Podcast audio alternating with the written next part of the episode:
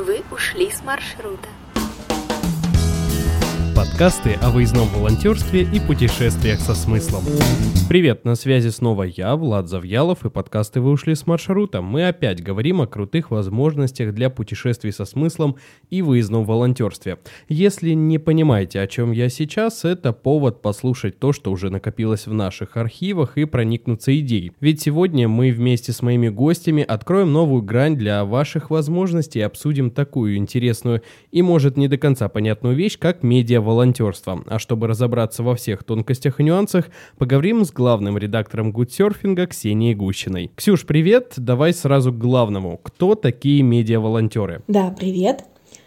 Как мне видится, медиа-волонтеры — это такие совершенно потрясающие люди, которые согласны не только помогать проекту с его очевидными нуждами, да, как там помощь в уборке территории, например, или в кормлении тибетских лам, или, может, восстановление объектов культурного наследия — но еще и делающие контент об этом проекте, будь то посты в соцсетях, статьи, в том числе и в СМИ, фотографии, какие-то материалы.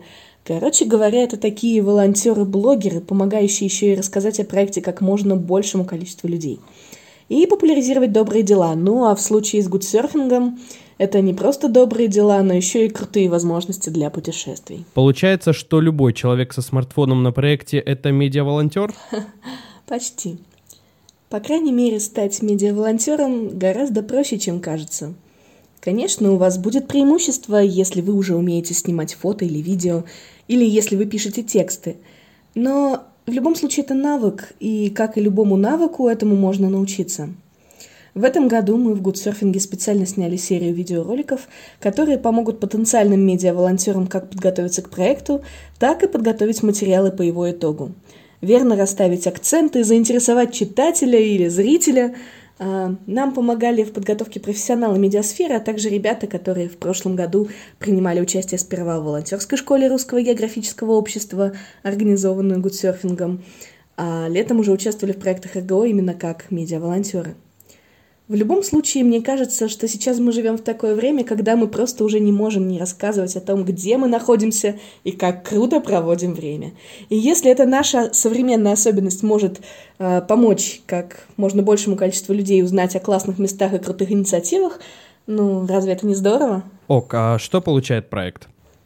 Ну, на самом деле, лайки и комментарии собирает не только медиа-волонтер «Молодец», Люди видят на фото красивые места с какими-нибудь умопомрачительными пейзажами, видят для себя через материалы возможность также поучаствовать, чем-то помочь, получить новые впечатления и опыт. Это хорошая история для популяризации проекта и путешествий со смыслом как таковых. Люди рассуждают так. Кто-то смог, почему я не могу? И потом, в последнее время есть тенденция, которая очень мне нравится. Мы, в смысле люди, стали больше задумываться о том, как меньше вредить. Например, это касается концепции раздельного сбора мусора и как помогать. А это уже очень емкое и всеобъемлющее слово. Кто-то поедет на экологические проекты и будет строить тропы или убирать мусор, кто-то восстанавливает памятники культурного наследия, кто-то едет на ферму и помогает людям поднимать хозяйство. И обо всех этих возможностях узнает больше заинтересованных людей, если путешественник со смыслом еще и примерит на себя роль медиа-волонтера. А как же понять, куда можно отправиться в роли медиа-волонтера? На самом деле для этого есть два пути. А, некоторые организаторы даже в описании своего проекта указывают, что им необходим медиа-волонтер – как правило, это означает, что во время проведения проекта вам нужно будет писать о происходящем в соцсетях, делать фотоснимки, возможно, выходить в прямой эфир в Инстаграм или снимать видео. Но есть и другой путь, э, который, в принципе, даже если на проекте не нет указания, что им нужен медиа-волонтер, вы все равно можете это сделать. Но тут будет немножко по-другому. Вам будет ну, необходимо работать вместе со всеми, быть внимательным, вести записи о происходящем, чтобы впоследствии легко вспомнить, что происходило, делать фотоснимки, небольшое видео. То есть здесь уже вы сами выступаете инициатором своего медиа-волонтерства. Тогда вам будет гораздо проще рассказать о проекте, а, написать статью, например, или даже несколько, Кстати, если у вас получился какой-то очень интересный материал, то мы с радостью возьмем его для публикации как в нашем журнале Good Surfer, так и а, на сайте, в блоге. Предлагайте, пишите. Участвуйте, самое главное. Спасибо, Ксения. Тут вот в нашей беседе заходила речь о ребятах, участниках волонтерской школы РГО. Сегодня мы решили поговорить с одной из участниц, это Марина Титова, о ее опыте, плюсах и минусах медиа-волонтерства и разных других интересностях. Здравствуй, Марина. Скажи, до твоего участия в волонтерской школе РГО был ли у тебя опыт волонтерства и путешествий со смыслом? А, ну, во-первых, все путешествия, они так или иначе являются путешествиями со смыслом, потому что ты встречаешься с новыми а, людьми абсолютно разными, непременно интересными, с теми, с которыми, наверное, в обычной и а, городской жизни, на учебе, на работе ты бы вряд ли встретился. А кроме того, любому путешествию смысл добавляют те места, в которых ты бываешь, те мысли, которые у тебя возникают, от общения с этими людьми, от а, посещения этих мест. В путешествиях а, абсолютно в любых, по крайней мере, у меня так было в каждом путешествии, происходят такие вроде бы случайные, а вроде бы не случайные встречи, когда случаются различные чудеса, когда вовремя кто-то приходит на помощь, когда ты вот только задумаешься, что вот хорошо бы, чтобы было так-то, и вот это чудо, оно действительно происходит там в течение нескольких минут или нескольких часов. То есть э, я считаю, что любое путешествие наполнено смыслом, и даже если поездка не удалась, даже если она не получилась, смысл в этом тоже есть. Возможно, ты что-то в этой поездке не понял, возможно, ты не доработал что-то, организовывая маршрут, например. А возможно, ты где-то не поработал над собой, упустил какой-то момент. Но в любом случае, если сделать правильные выводы, то всех неприятных ситуаций можно будет избежать. Что касается опыта волонтерства, то до участия в школе РГО я не принимала участие именно в волонтерских проектах, по крайней мере в названии а, экспедиции, в названии каких-то мероприятий, в которых я участвовала, не было прописано слово волонтер или волонтерская встреча, волонтерское движение. На школе было два направления. Кемп лидерства – это подготовка лидеров волонтерских команд, и медиа-волонтерство. Почему ты выбрала именно второе направление? Ну, во-первых, все, что касается работы кемп-лидера, для меня эта деятельность, она не очень понятна, она мне не близка.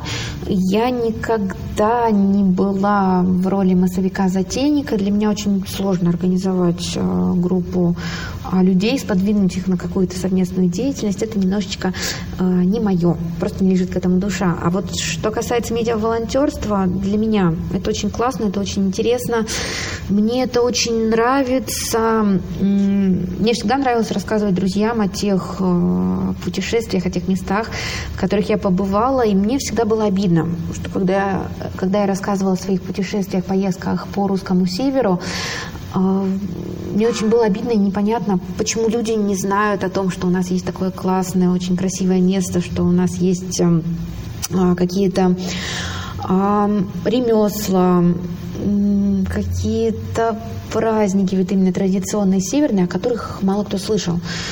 И мне всегда хотелось об этом рассказать, ну, если не широкой общественности, то хотя бы друзьям, поведать им о том, что русский север это классно, это очень здорово, сюда стоит ездить. И когда я узнала, что русское географическое общество совместно с гудсерфингом объявляют набор школу РГО, где в том числе есть направление медиа-волонтер, я поняла, что вот оно, настал мой час, э, и я смогу э, рассказывать о путешествиях. Я научусь рассказывать о путешествиях более грамотно, и моей аудиторией станут не только мои друзья, родственники, ближайшие знакомые, но и любой человек, который следит за новостями, за деятельностью Русского географического общества, за всеми проектами волонтерскими, которые происходят, и читая, возможно, э, мои какие-то новостные заметки, он сможет понять о том, что есть еще места у нас в России, которые стоит посетить, и есть э, волонтерские проекты, которых действительно можно чему-то научиться и приобрести очень ценный опыт. Что, на твой взгляд, самое крутое в работе медиаволонтера? А самое крутое в деятельности медиаволонтеров это то, что ты постоянно все удерживаешь в своей голове, ты постоянно погружаешься в тот проект, в котором участвуешь, в ту местность, в которой ты оказался. И таким образом ты ничего не пропускаешь. То есть нет никакого события, никакого факта, никакой детали, никакого диалога, который прошел мимо тебя. Это очень здорово, потому что иногда, когда у тебя в руках видеокамера, когда у тебя в руках фотоаппарат, блокнот, а, ты постоянно следишь за тем, что происходит вокруг тебя, за людьми, за событиями, стараешься зафиксировать все самое интересное, самое, на твой взгляд, важное. Ты обращаешь внимание на те э, фразы, например, которые произносится твоими коллегами, тоже волонтерами, и ты понимаешь, что да, это очень э, крутая фраза, она сможет стать эпиграфом для, например, волонтерского дневника. Ну, если резюмировать, то да, ты ничего не пропускаешь, ты постоянно следишь за тем, что происходит вокруг тебя, ты находишься в состоянии здесь и сейчас, и на самом деле это состояние очень классное. А самое сложное? Да, на самом деле все то же самое. Когда ты постоянно следишь за тем, что происходит вокруг себя, когда ты постоянно в руках держишь видео, фотокамеру, диктофон, блокнот, ручку, карандаш, когда ты постоянно все фиксируешь, естественно, ты постоянно сосредоточен, и это накладывает некоторый отпечаток, э, в том числе появляется усталость, потому что постоянно быть сосредоточенным, э, постоянно на все, на все события, события обращать внимание, конечно же, невозможно, ну или как минимум очень-очень трудно. И еще один, наверное, трудный момент, когда ты медиа-волонтер, ты в проекте параллельно э, занимаешься и обычной да, назовем ее так, волонтерской деятельностью, то есть это может быть расчистка тропы, это может быть покраска каких-то информационных щитов, заборов, чего угодно. И эта волонтерская деятельность, она на самом деле не менее важна, чем работа медиа-волонтера. Более того, если ты не будешь волонтерить наравне с другими, а, ты не сможешь описать это событие очень грамотно, то есть сам не покрасив какой-то а, щит, например, сам не вырубив энное количество деревьев и кустов а, на расчистке тропы, ты не поймешь, а что происходит на проекте, зачем это вообще все надо, кто эти люди, и зачем они помогают парку. Но вот оказавшись в шкурке обычного волонтера, как медиа-волонтер, ты начинаешь работать более хорошо, более эффективно, но понятно, что затраты твоих ресурсов, как физических, так и интеллектуальных, они увеличиваются в разы. Если представится возможность, поехала бы ты снова куда-то на проект в этой роли? Конечно же, да. Я постоянно отслеживаю те проекты, которые э, появляются на сайтах Русского географического общества, появляются на сайте Гудсерфинга. Проекты очень все классные, и иногда очень сложно выбрать между этими проектами, в которых принять хочется участие. А более того, та роль медиаволонтера, которую я впервые себе, на себе примерила после участия в волонтерской школе РГО а, на проекте в национальном парке Смольный в Республике Мордовия. Эту роль медиаволонтера я пытаюсь э, примерять на себя и в других поездках э, будь то серьезные волонтерские проекты, будь то просто походы выходного дня, которые мы устраиваем с друзьями, которые длятся буквально там двое или трое суток. И да, если есть такое место, куда бы ты очень хотела попасть? Такое место есть. И когда я читаю этот вопрос, в голове у меня появляются образы одной территории, в голове у меня появляется одно слово, это слово Арктика. Я уже там бывала, я бывала на острове Вайгач на архипелаге Новая Земля совместно. Это было мое участие в экспедиции Арктического плавучего университета, который проводит наш э, Северный Арктический федеральный университет в городе Архангельске совместно с Русским географическим обществом. Но мне бы хотелось посетить и другие архипелаги Арктики. Это и Шпицберген, это и земля Франции Иосифа. Мне бы очень хотелось пройти по Северному морскому пути. Я хочу побывать на севере Канады, пройти по северо-западному проходу. Я хочу побывать на Аляске. Но вообще наверное, путешествия в первую очередь делают люди, которые тебя окружают. Поэтому для меня, наверное, не столь важно поехать в Арктику, на Байкал, на остров Гогланд. Для меня очень важно оказаться в правильном месте, в правильное время, с правильными мыслями, с правильным настроением. И, как правило, если вот все это совпало, и состояние, ощущения, и мысли, и время, и место, то, как правило, поездка получается очень запоминающееся, а общение с людьми выстраивается очень искренне, очень душевное. И, как правило, такие путешествия, они становятся действительно путешествиями со смыслом, и они, естественно, запоминаются на всю жизнь.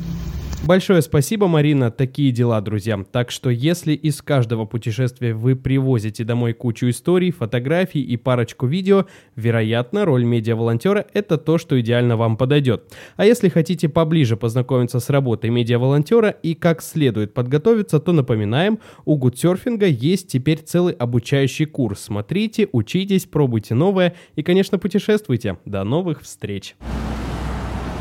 Вы ушли с маршрута. Подкасты о выездном волонтерстве и путешествиях со смыслом.